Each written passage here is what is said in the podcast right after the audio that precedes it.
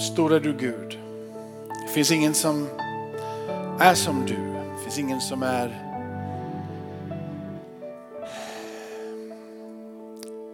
Du är helig, du är annorlunda, du är inte någonting av det som du har skapat. Du är källan till det du har skapat. Allting består, får sin kraft genom dig.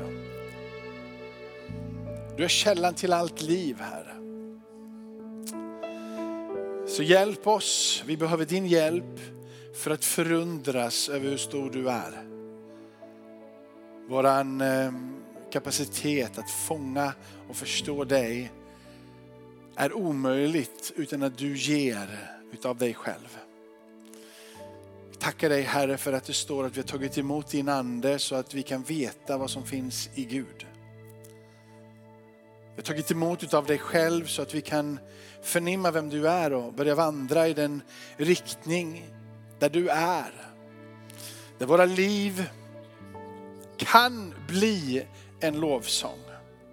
Där våra liv kan bli en tillbedjan. Där våra liv kan bli till en upphöjelse av vem du är Jesus. Jesus, tack för att du har lovat att vi skulle få hjälparen, att hjälparen har utgått från Fadern i ditt namn och vi tar emot det. Den här anden kan hjälpa oss att leva det liv som du vill att vi ska leva.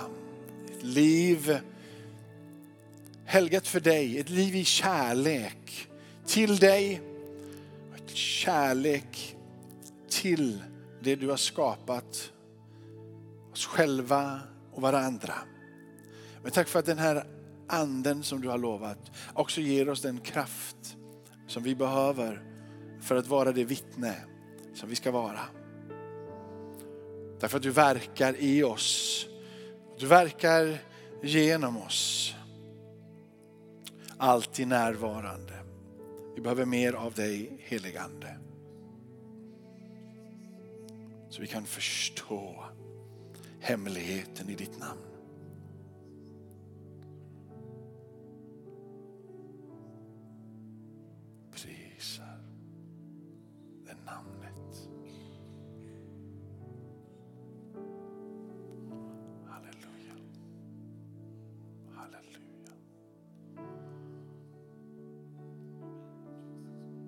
Hjälp oss att se. Hjälp oss att förstå. Hjälp oss ta emot. Tack för att du heligande, du hjälper oss att se, att förstå, ta emot allting det som Gud har för oss.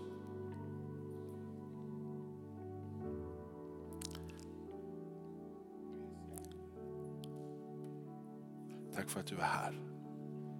I Jesu namn, i Jesu namn och allt folket sa Amen. Amen. Amen, amen, amen, amen, amen. Vad var det jag skulle göra med den här? Jo, nu kom jag på vad jag skulle göra. Alma, du måste ju berätta.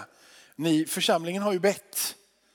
Och då måste du ju få, få, eh, få komma med tacksägelse. Ja, eh, då var det från, eh, för jag berättade ju att för några veckor sedan så hade vi haft en väldigt öppen gång på ungdomsgården. Och sen fick jag reda på då i onsdag så att då är det en av de här små coola killarna som har gått hem och eh, tagit emot Jesus. Så att vi har den första kristna ungdomen nu. Dess. Ja, Vet du vad som var det coola? Vet du vad som var det coola? Han har faktiskt berättat det för sina föräldrar. ja, och för alla sina kompisar. Ja. Så att han satt ju liksom i soffan, han har inte sagt det till oss liksom, men alla andra visste ju att han var kristen nu liksom. Och så har han gått hem och så har Gud visat massa saker för honom. Så här, vem Gud är och hur Gud funkar och så här. Så jag satt och bara, nej men Gud är ju så här. Och jag bara, vem har sagt det här till honom liksom? Ja, så tack Jesus för det och så får vi fortsätta be. Ja. Så be en bön. Ja. Tack Herre för vad du gör på den här platsen Herre. Tack för vad som händer när vi ber. Och vi bara ber att bönens ande och trons ande ska få sänka sig över oss. Att vi som din kropp och din församling ska få gå in i en tid av bön för ungdomarna på Linnégatan och som rör sig här runt omkring Herre. Så tackar vi för vad du har gjort, den här killen som har tagit emot dig. Ber om blodets beskydd över honom och vi ber att vi ska få döpa honom, att han ska få föra många av sina kompisar till dig. Bara välsignelse över honom i Jesu Kristi namn. Amen. Amen. Det var, jag pratade med henne en sekund med, och då sa jag, sa, har du vet dina föräldrar om det här? Ja, det vet, och vad sa de då? För jag blev lite orolig. Du vet, helt plötsligt så, så springer de omkring på skolan här uppe och börjar tala om att de får möta Jesus här nere. Och så spring, tänker bara, jag vet inte hur ska det här sluta? Vi kanske blir bandlysta i det här området. Man vet ju aldrig vilken, liksom, vilken jord, eller vad faller det här för någonstans? Och då så sa han så här i alla fall, att mina föräldrar tycker att det är mitt beslut. För de är inte, de är inte avgudakriga. De är, det är ditt beslut, det får du ta. Så det var ju otroligt mogna föräldrar. Men jag tycker vi jag be en, be, be en eh, besjö, eh, Guds beskydd över hans liv, över hela situationen. För att det är många som kommer och du vet aldrig vad det är för någonting som reser sig upp och vill kanske förhindra det, förstöra det eller vad det nu må vara. Det är lätt att det blir där. Nu har vi, om man får säga det som tur, att den här killen är ju väldigt, väldigt sympatisk. En otroligt sympatisk kille som, som man känner, man kan ju prata med honom. Han är 13-14 eller vad han nu än är, men man kan ju prata med honom trots att han är skatare. Men om ni Ja, ja, trots, ja, kanske, eller är det bara för den sakens skull. Men han kom med sin skateboard och flera andra. Och jag vet att, eh, vem var det som, det var Emil och ni som sa att det är fascinerande. Men de kommer med sina skater och de ställer upp dem där snyggt uppradade och de rör dem inte när de är här inne. Visst är det så? Så de är väluppfostrade här eh, i stan. Ja. Jag tänkte så här att eh, vi, eh, vi, eh, jag, vi, jag har inte pratat så jättemånga gånger om den heliga ande och det är svårt att prata om den heliga ande för när man pratar om den heliga ande så är det så här, det är så mycket man vill, man vill få med. Det är så många, många dimensioner av den heliga ande. Ehm, och, och då, då, då blir jag lite orolig ibland för mig själv. Så jag har försökt att förbereda mig så kort som det bara gått. För att ju mer jag förbereder mig så till slut så, vad ska jag täcka in av allting detta? Liksom? Så jag har dragit ner det här väldigt lite och, och försökt att liksom slimma det så mycket som möjligt. Eh, och, eh, men det finns tre stycken saker som jag, vill, som jag vill utgå ifrån. Och det är så här att vi tror att eh, på den helige Ande och den helige Andes närvaro. För det första så behöver vi den helige Ande för att upphöja Jesus. Vi behöver den helige Ande i våra liv och behöver hans närvaro för att vi ska förstå fullt ut vem, vem Jesus är. Så vi kan upphöja Jesus för den Jesus är. Och det är ju det som Jesus säger att ni behöver den helige Ande. Den helige Ande behöver bli utgjuten. Ni måste lära känna den helige Ande. Och när sanningens ande kommer, då ska han undervisa er. Han ska ta allting som jag har lärt, jag som har sagt. Och han ska ta det till er så att ni fullt ut ska förstå vem jag är. Så att ni kan vandra i enlighet med det som jag har undervisat. Så vi behöver den helige Ande för att förstå vem Jesus är. Vi behöver den helige Ande för att förstå att han är konungarnas konung, att han är herrarnas herre. Vi behöver den helige Ande så mycket bara för att förstå vem Jesus är. Ehm, så det, det bör, livet med Gud börjar ju i också att anden verkade innan på ditt liv, du, innan du blev frälst. Så innan du ens visste vem han var så hade den heliga ande börjat verka på dig. Den heliga ande är det som har dragit dig till Gud. Ehm, du tror att liksom, om du liksom är karismatiska eller liksom pingstsammanhang så tänker du att den heliga ande är någonting som kommer lite senare på resan här när du blir andedöpt. Ehm, men det är inte sant för det tycker inte pingstvännerna heller. Så pingstvännerna menar också, alltså, man lägger en betoning i vissa sammanhang på vissa ställen och så blir det nästan hela sanningen här borta. Men det är inte hela sanningen. Även om den delen som är här borta är livsavgörande för de två andra stegen. Som jag sa här skulle säga, jag har sagt först ett nu och så två och så tre. Va? Så är de andra delen här borta är livsavgörande att du fångar den här delen. Men den helige ande verkade. Jesus säger själv att ingen kan komma till mig om inte det är Fadern som drar honom. Och Faderns ande, det är anden. Det är hela Gud verkar och då är det den heliga ande som på något sätt är närvarande. Så man kan inte separera dem fullt ut från varandra även om de är fullt ut eh, agerande som fader, son och den heliga ande. När du sen blir frälst och du börjar leva det livet som du har tillsammans med Gud så behöver du anden. Du behöver anden för att leva ett helgat liv. Du behöver anden för att förstå vem Gud är. Så du behövde Gud anden innan och du behöver anden när du står där i. Och du behöver anden för att gå in i det som Gud vill. Så den heliga ande verkar där fullt ut. I alla avseenden.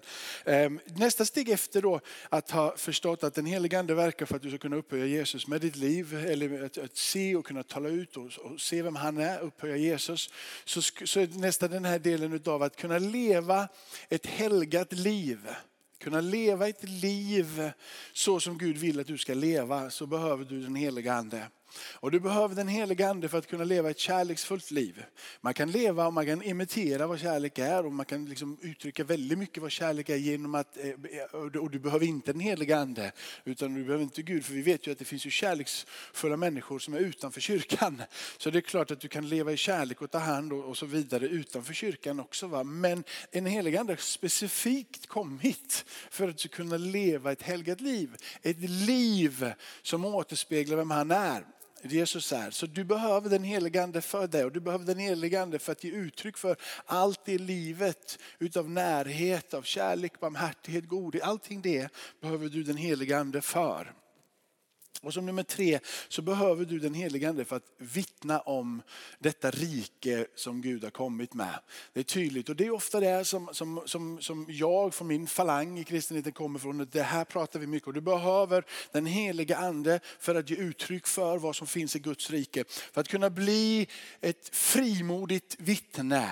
För att kunna tala ut alla de sanningar som finns. För att fullt ut kunna predika och i det med dopet i den helige Ande ande, uttrycket för att vara ett vittne för Gud, så finns det gåvor att ta emot, gåvor som förmedlas genom ditt liv och den delen. Så, så, så ni med om jag skulle, det blir ganska mycket omfång av det här. Och jag ska försöka att slimma ner så jag får med allting i en predikan och sen gå tillbaka och slå ner nedslag hela vägen bakåt sen. Så någon form av sammanfattning.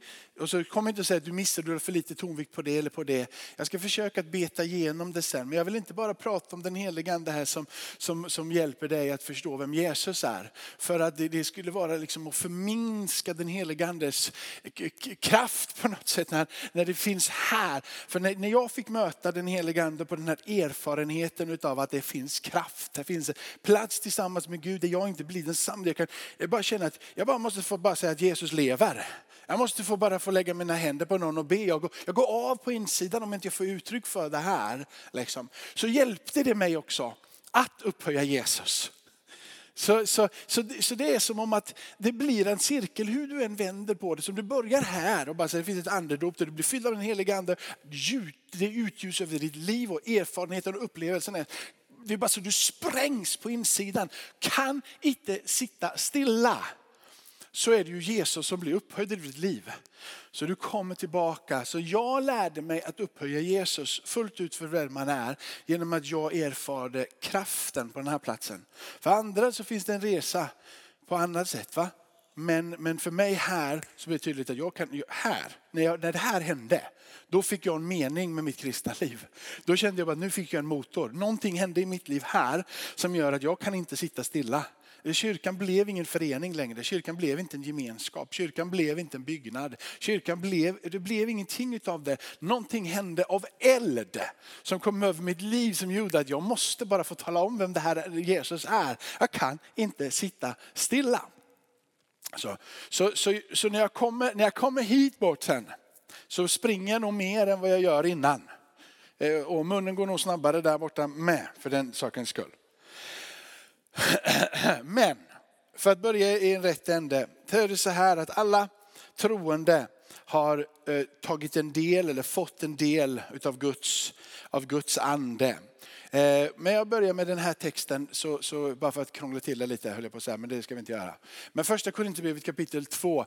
Eh, och, och, eh, för att förstå Guds hemligheter så behöver du Gud. För att förstå Gud så behöver du den heliga ande. Ehm, den, alltså, kunskapen om vem Gud är, kunskapen om korset sitter inte på ett intellektuellt plan kunskapen om korset är en verklig händelse som har hänt. Du har evangelierna här som förklarar det. Men när den helige ande kommit över dig och du tar emot den helige ande så är det som att du går bortanför nästan evangelierna här. Va? Du kommer tillbaka och du upplever och du känner att det här som skedde på korset är verkligt idag. 100% här och nu. Jag känner kraften från hans uppståndelse. Den verkar i mitt liv. Det blir en uppenbarelse pratar Bibeln om. Bibeln öppnar dina ögon så att du ser någonting som du annars inte kunde se. Och den där uppenbarelsen kan låta flummig, men uppenbarelsen drar dig alltid tillbaka till korset. Uppenbarelse och söka uppenbarelse, alltså Guds vishet och Guds förståelse är inget konstigt. Det är fullt ut förankrat genom hela skriften. Och det det först gör är att ta dig tillbaka till korset. Det öppnar upp ditt inre för att förstå kraften som verkade när Jesus uppstod ifrån uppstod ifrån de döda och att den kraften verkar verkar i hans församling och att den verkar i ditt och mitt liv. När jag kom till er bröder så var det inte med stor vältalighet eller vishet som jag predikade Guds hemligheter för er. Jag hade nämligen bestämt mig för att inte veta av något annat hos er än Jesus Kristus och honom som korsfäst. Svag, rädd och mycket orolig kom jag till er. Ända till kapitel, vers 13. Skrev jag bara vers 3 till dig. Går det, kan du plocka upp det? Vad snäll du är.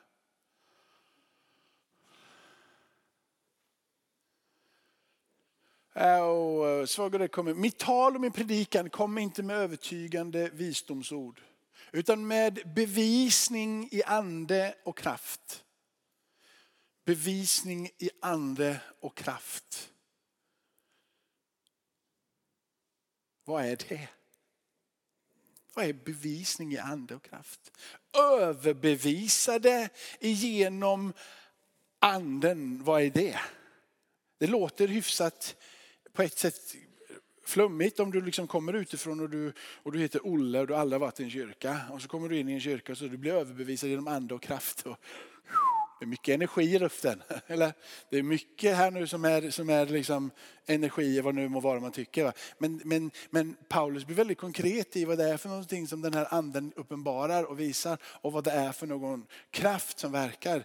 Det är inte bortanför korset och det är inte bortanför att inte människan kan få erfara det. Utan det blir liv på det. Eran tro ska inte bygga på människornas visdom utan det ska byggas på Guds kraft. Vishet förkunnar vi dock bland de vuxna. En vishet som inte tillhör den här världen. Hur ska den här världen kunna förstå? När den här visheten som vi förkunnar och de här ord som vi talar med ska återge andliga ting som kommer ifrån Gud själv hur skulle den här världen förstå? Paulus säger, den här världen fattar inte, så försök inte. Alltså, Han säger, du kommer inte förstå det här, för du kan inte förstå det annat än att det är Guds vishet, att det är Guds ande, att det är Guds kraft som kommer med den uppenbarelsen. Nästa. Och den här världshäsken går mot sin undergång. När vi förkunnar Guds hemliga och fördolda vishet.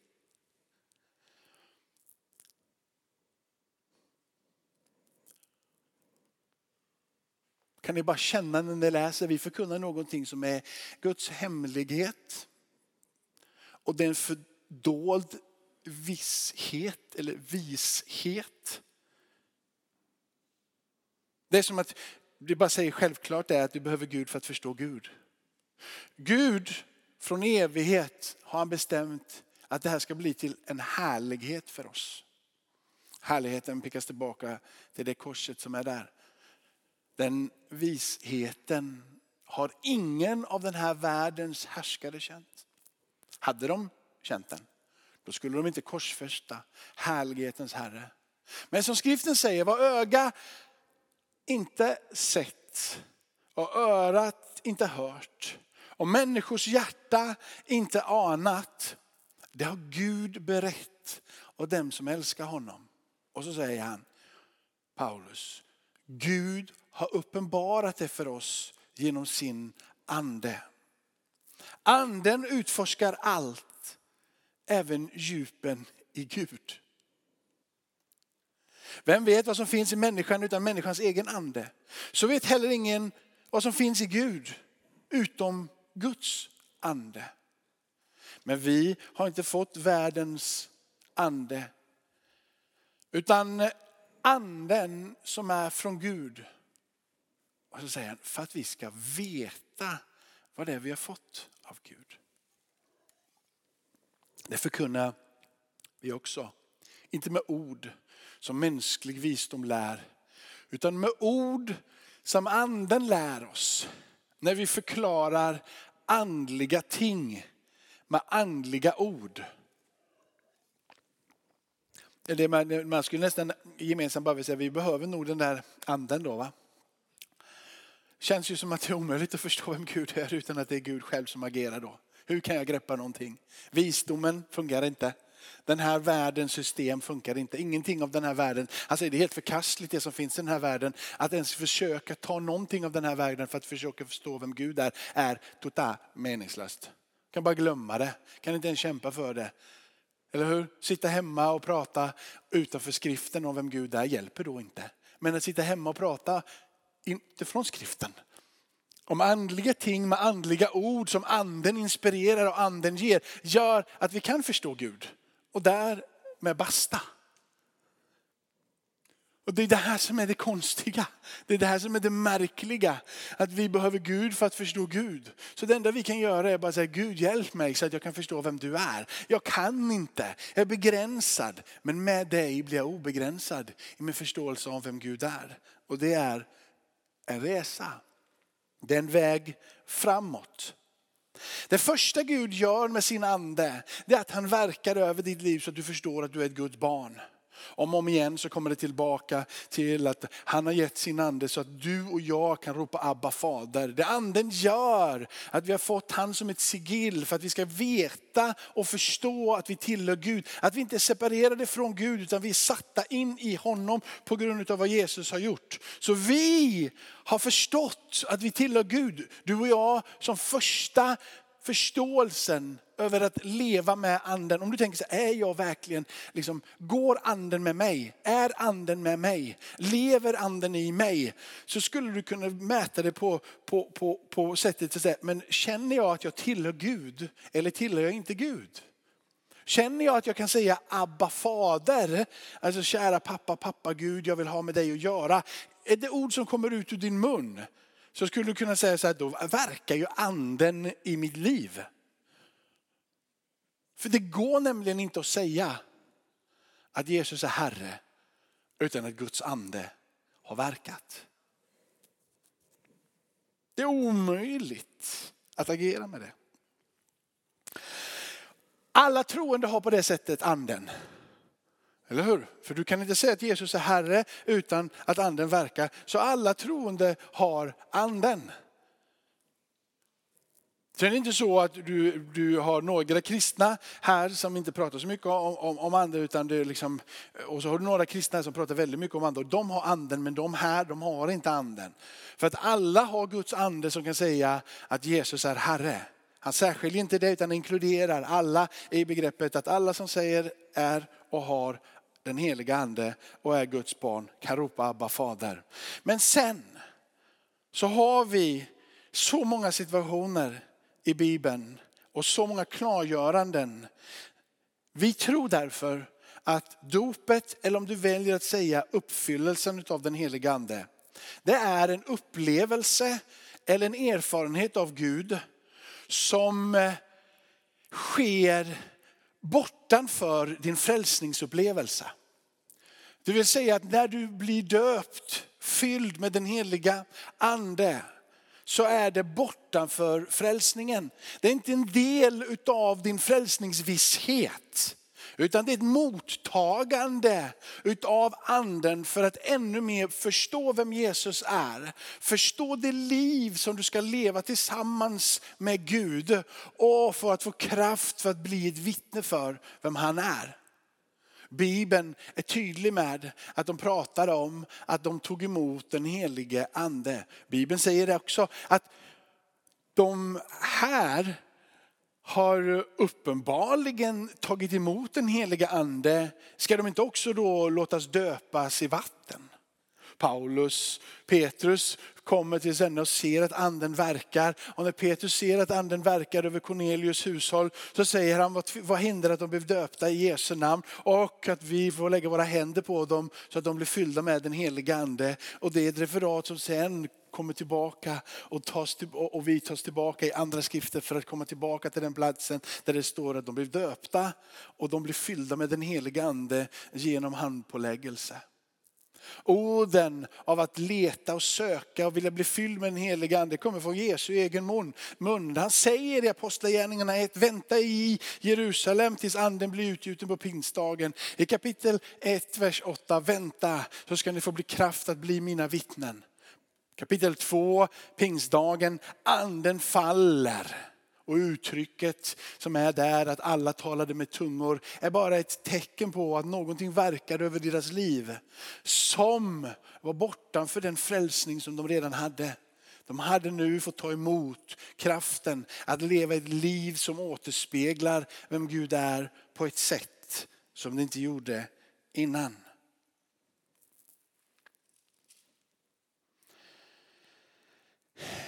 Mötet i Apostlagärningarna 15 som är en återberättelse av vad som hände i Jerusalem. När de pratar om att anden har blivit utgjuten också över hedningarna. Ett samtal som pekar på att de pratade om att det som de trodde var ämnat bara för Israel också blir utgjuten över hela skapelsen. Allt folk har blivit möjliggjord att ta emot. Paulus sen drar på sina missionsresor och kommer bland annat till Efesos i kapitel 19. Och där så blir det så tydligt att där blir de döpta och genom handpåläggning så får de ta emot anden. De hade inte hört talas om det men nu sker det.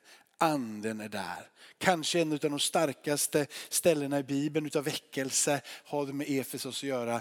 Eh, jag hörde någon som sa att de två starkaste platserna utav väckelse, karaktär i Bibeln är Nineve, Jona, den här mm, snubben som inte ville predika och sen så blir han tvingad ut för han liksom, ner i en fiskbuk och upp och liksom, sen så går han till Nineve och så pratar man om att det är flera, liksom hundratusen eller vad det nu än var, 150 000 påstår man kanske bodde i Nineve eller någonting som fick höra evangeliet och att det blev en gigantisk väckelse där då. Och den nästa stora väckelse som man pratar om utav gigantiska mått som sker så där är Efesus.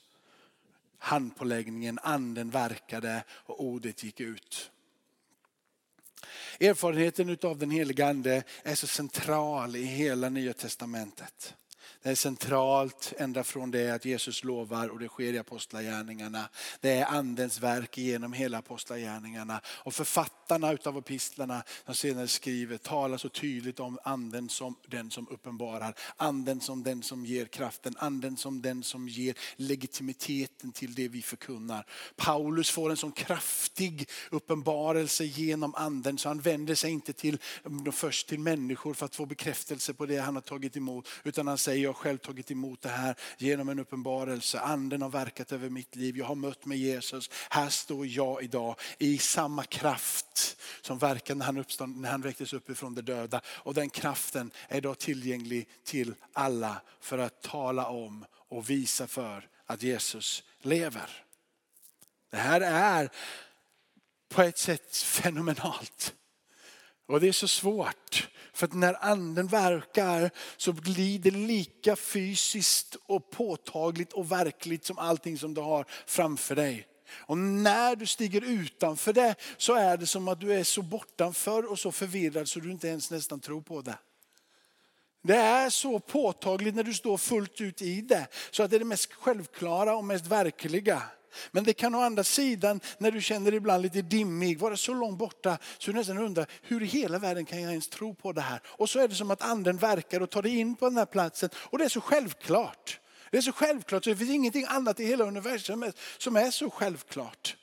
Och erfarenheten utav att vara vid den platsen där allting är så självklart och det pulserande livet med Gud är så genuint och så genomdränkande. Erfarenheten av att stå på den platsen om och om, om igen gör att de stunderna du ställer dig bortanför, de blir bara mindre och mindre och mindre erfarenheten av att vara och verka tillsammans med Gud gör att du lockas kvar i det som Gud har ämnat för dig och ämnat för mig.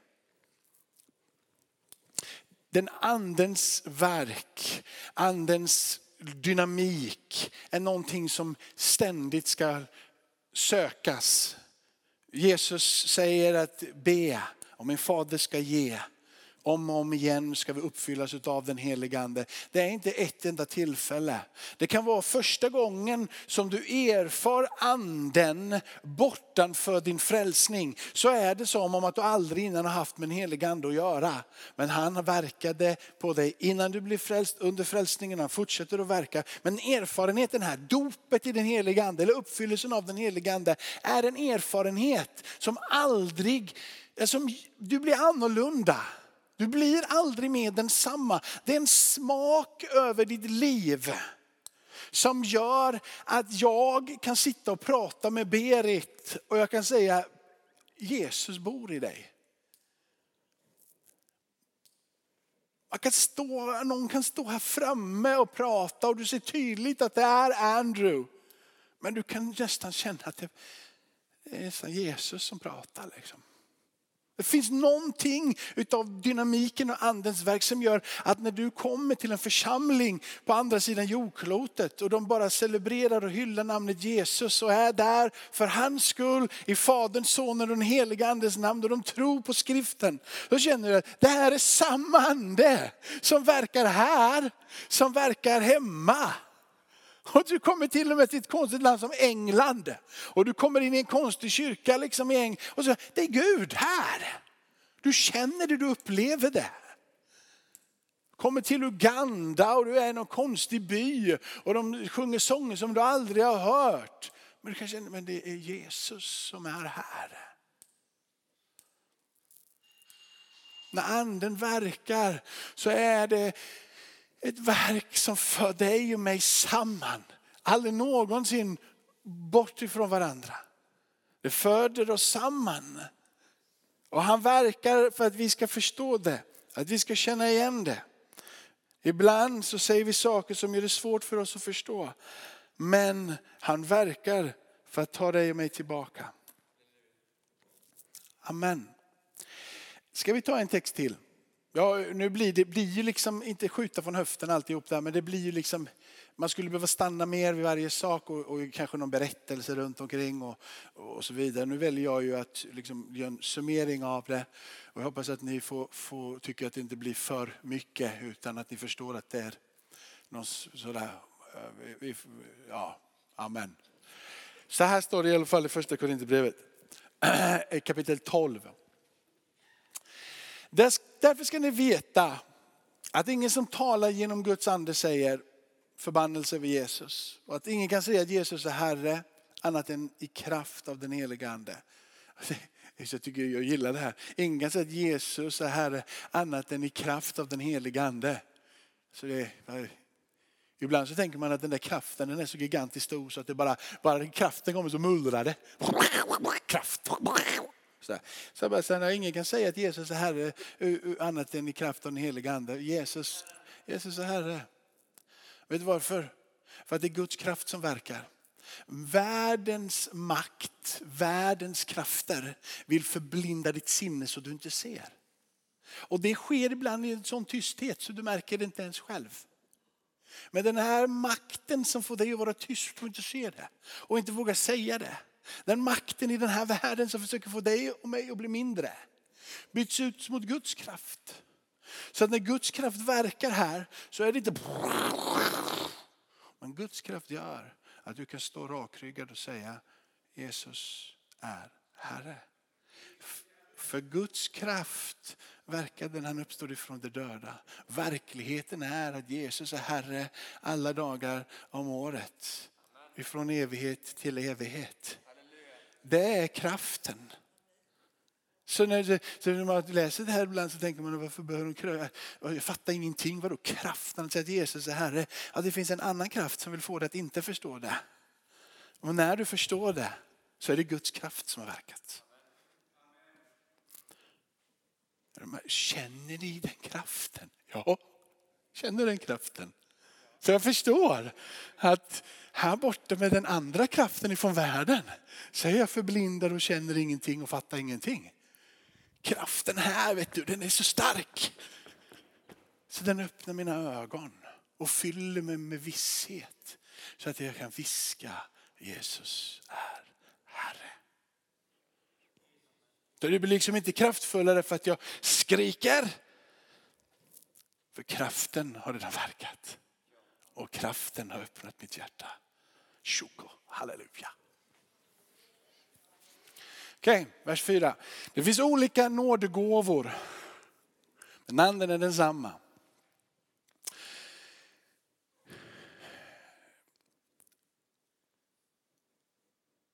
Vi nöjer oss till att jag kommer gå igenom olika, du vet, kolla där, kolla så, så, så får du hjälp här eftersom jag inte gör några, eh, jag kanske skulle börja göra powerpoint-presentationer. Men kolla där, det finns olika gåvor men använder den densamma. Om du stannar där och sen så trycker du på enter eller vad så det blir en ny rad. Och så ser du att det finns olika tjänster men Herren är densamma. Så att, eh, första delen, det finns olika gåvor men använder är densamma. Två, det finns olika tjänster men Herren är densamma. Ehm, eh, eh, Precis, det finns olika och sen, Det finns olika kraftgärningar, men Gud är densamma. Han som verkar allt i alla. Men hos var och en, nu har vi kommit, eh, men hos var och en visar sig ändå så att det blir till nytta. Okej, okay? och där är ett, där på något sätt stanna, om vi fick, det är svårt kanske, men vi gör så här, vi stannar, vi, vi bryr oss inte om att pilla. Men hos var och en visar sig anden så att den blir till nytta. Så anden ska göra någonting. Anden ska på något sätt förmedla någonting till det som är runt omkring oss, till oss. Det finns någonting som anden gör som blir till nytta. Vem skulle inte vilja ha mer av den anden? Om det är så att anden har blivit utgjuten och anden är det som ger gåvor, nådegåvor, tjänstegåvor och att anden verkar. Vem skulle då inte vilja ha den anden? Den här anden är till nytta för ditt och mitt liv. Vem vill då inte söka? Vem vill då inte finna? Vem vill då inte förstå vad för någon nytta? Det innebär inte att det sker per automatik då, utan det gör ju så att vi behöver hitta då, om det då finns olika typer av nådegåvor, då vill ju vi se vad det är. Vad menas med det här? Om det finns olika typer av tjänster, då vill ju vi erfara det. Och när vi säger att vi behöver förstå mer av den helige ande, vi behöver söka den helige andes liv, så är det ju det här vi ger uttryck för. Hur fångar vi det dynamiska liv och det utbud av gåvor som den helige ande ger? Som vi senare kommer läsa, det är han som ger gåvorna. Det är den heliga ande som ger gåvorna. Då behöver vi träffa den heliga ande och säga tja, heliga ande. Nu är det så här att jag läser att du ger gåvor. Och eh, jag vet inte fullt ut om du inte vet det, vilken gåva han har gett mig. Men jag behöver fatta det här, jag behöver erfara det här, jag behöver förstå det här. Om det nu är så att du har ett gäng med gåvor i din verktygslåda och det finns någonting att fånga i detta. Låt mig då förstå detta. För att jag tror det som står här innan att det finns någonting som anden vill göra som ska bli till nytta. Och den här anden, står det, att en del eller någon, den ena, någon, många, alla, någon, denna enda, vad det nu må vara, va, får av anden ord av vishet. Det betyder att det finns en vishet som är Jakobs vishet på något sätt en allmänlig utgivning av vishet över skapelsen. Andrew har mycket av den och Lovisa har lite av den. Eller vad det nu Och Lovisa har fått en av allmänna gåvor, fått mycket av sång och Andrew har fått tyvärr lite av sång. Liksom. Det finns en allmän, allmän utgiva av saker och ting här. En del spelar fotboll jätteduktigt och en del spelar fotboll mindre bra. Så det finns ju någon form av, alla människor har fått några form av gåvor och så finns det ett, här ett plan. Och sen så säger jag, men nu är det så här också att anden ger gåvor. Anden har fått utav Liksom, han distribuerar det som Gud vill så att Jesus ska bli upphöjd i ditt liv. Så att du ska kunna leva ett heligt liv i kärlek och för att du ska kunna bli ett vittne för Guds rike. De tre delarna som vi sa här innan. Andra för ord av kunskap sker genom samma ande. En får tro genom ande. Och det, det, det, man tänker bara sådär, hur ser det ut? Och jag vet att om du har varit kristen länge så har du fått se när det verkar. Det är, det är som om att det är helt omöjligt men du bara tror. Du bara känner att ingenting låter rimligt. Ingenting av det här kommer funka. Men så är det som om anden säger, jag ger dig det här. Det är en gåva. Varför? För att det ska bli till nytta. Det ska bli till nytta för församlingen. Det ska bli till nytta för staden. Det ska bli till nytta för era liv. Så han ger gåva så att det kan bli till nytta. En annan får, eh, en annan får gåvan att bota sjuka genom samma ande. Och man kan inte alla be för sjuka. Jo, men tydligen så går det att ta emot gåvan att bota sjuka. Någonstans så kan du möta med den heliga ande och prata med den heliga ande. Och liksom han säger, jag ger dig gåvan att bota sjuka. Kanske vid ett tillfälle, kanske upprepade gånger. Men det ska bli till nytta för församlingen, för nytta för det som Gud vill göra just då. Så han väljer. Du kan, det är omöjligt att läsa här och säga, nej men jag tror inte på det där. Då, då är det ju du som har problem med din tro. För Gud säger det här. Och Bibeln är någonting som vi har fått emot. Och det, by the way, det största verket av den heliga ande är nog skriften. Det är nog det största han har gjort. En annan får gåvan att göra kraftgärningar. En får gåvan att profetera. En annan att skilja emellan andar.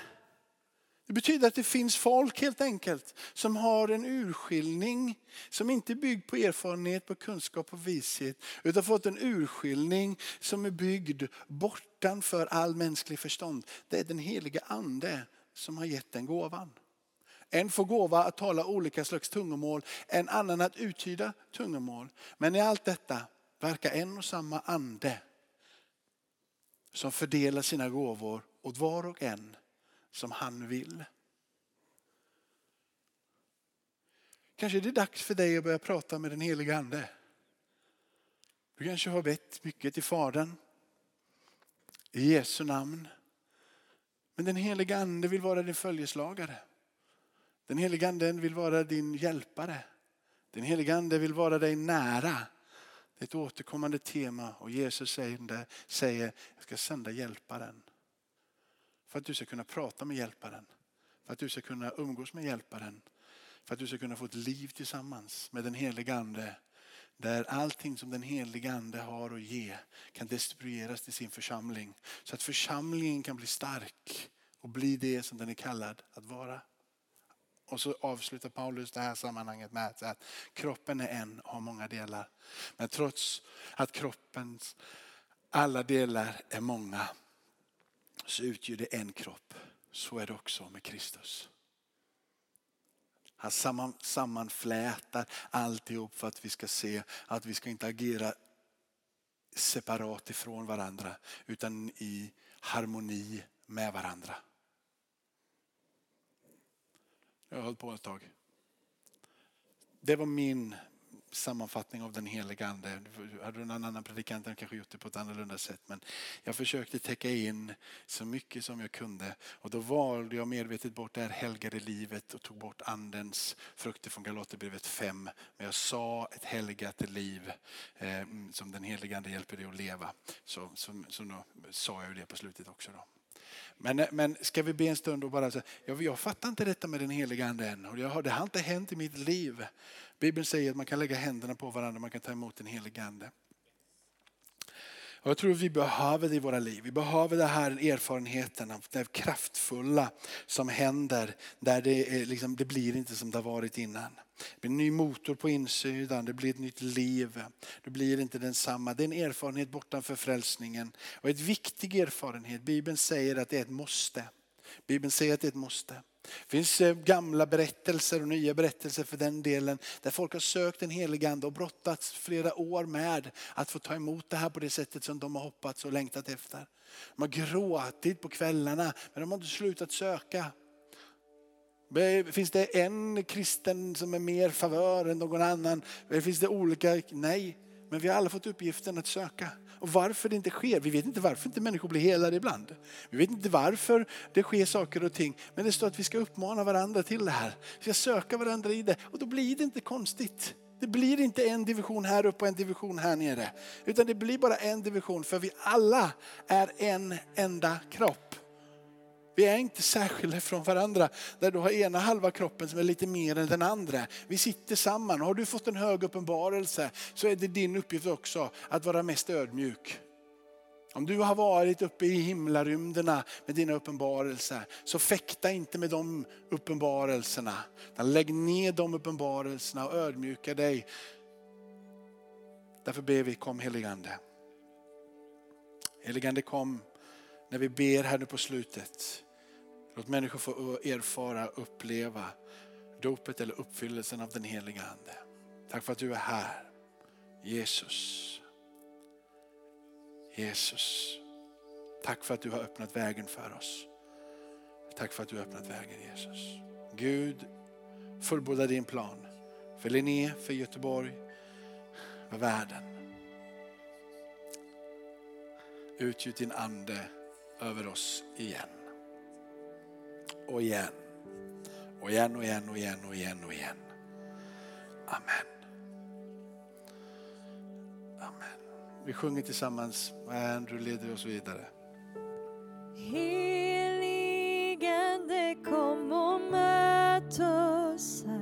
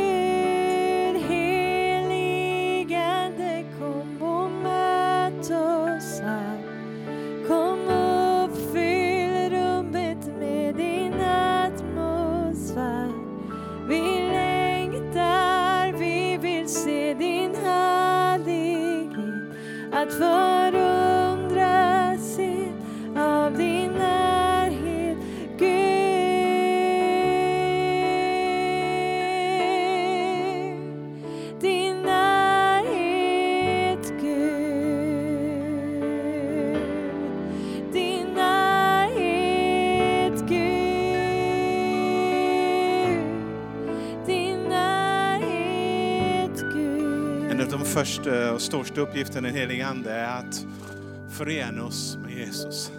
Och det är kanske när vi börjar sjunga också, att eh, om du är här och du har inte tagit emot Jesus som din Herre och Frälsare, och det slår i bröstet och du vet, det är bara att säga Jesus, kom in i mitt liv, jag vill ha dig som min Herre. Och då är du kristen. Då börjar en resa som kommer att fortsätta.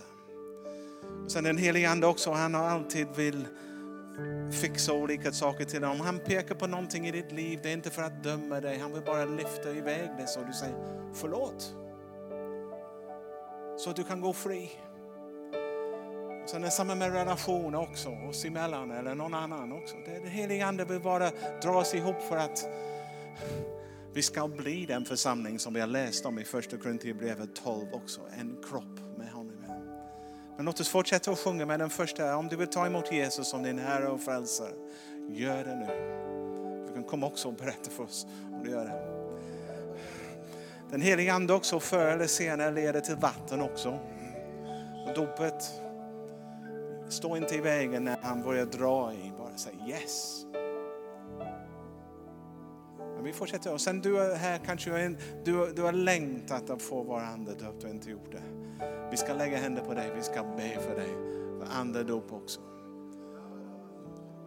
Och det hjälper om vi ska röra på oss lite, om vi alla står upp om vi kan först. Vi börjar nu och vi står upp och, och ger vår respons på olika sätt. Du kan be för den som är bredvid dig, du kan gå fram för förbön, någonting. Men låt oss ge denna stunden nu till den helige Ande. Säg helige Ande, kom, gör vad du vill nu. Vi öppnar oss upp för vad du vill göra i våra liv. Amen.